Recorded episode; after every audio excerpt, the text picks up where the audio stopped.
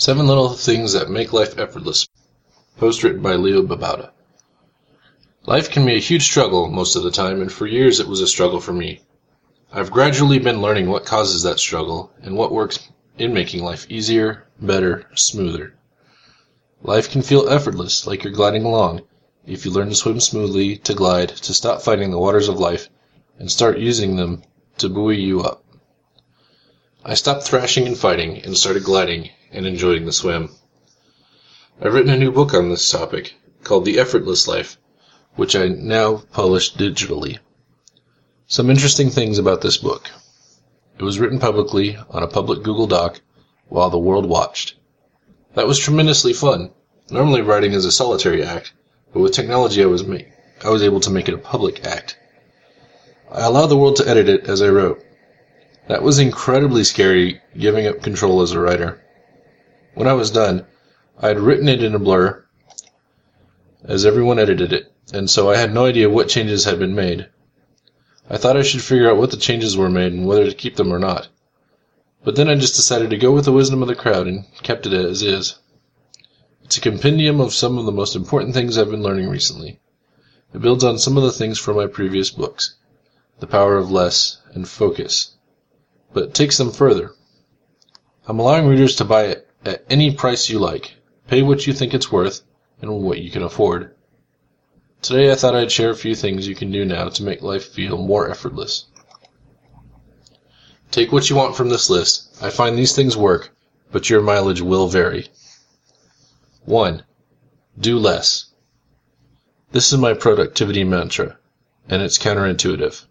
I actually don't believe in productivity, but instead believe in doing the important things. Do less, and you'll force yourself to choose between what's just busy work and what really matters. Life then becomes effortless, as you accomplish big things while being less busy. 2. Having less is lighter.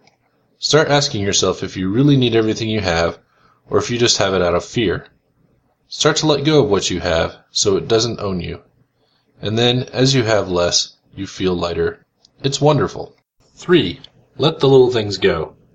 People who struggle often fight over little things. We obsess over things that don't really matter. We create resistance instead of letting things glide off of us. Let the little things go, breathe, and move on to the important things. 4. Clean as you go. I haven't written about this for a long time, but early in the life of Zen habits, I wrote about the habit of cleaning as you go.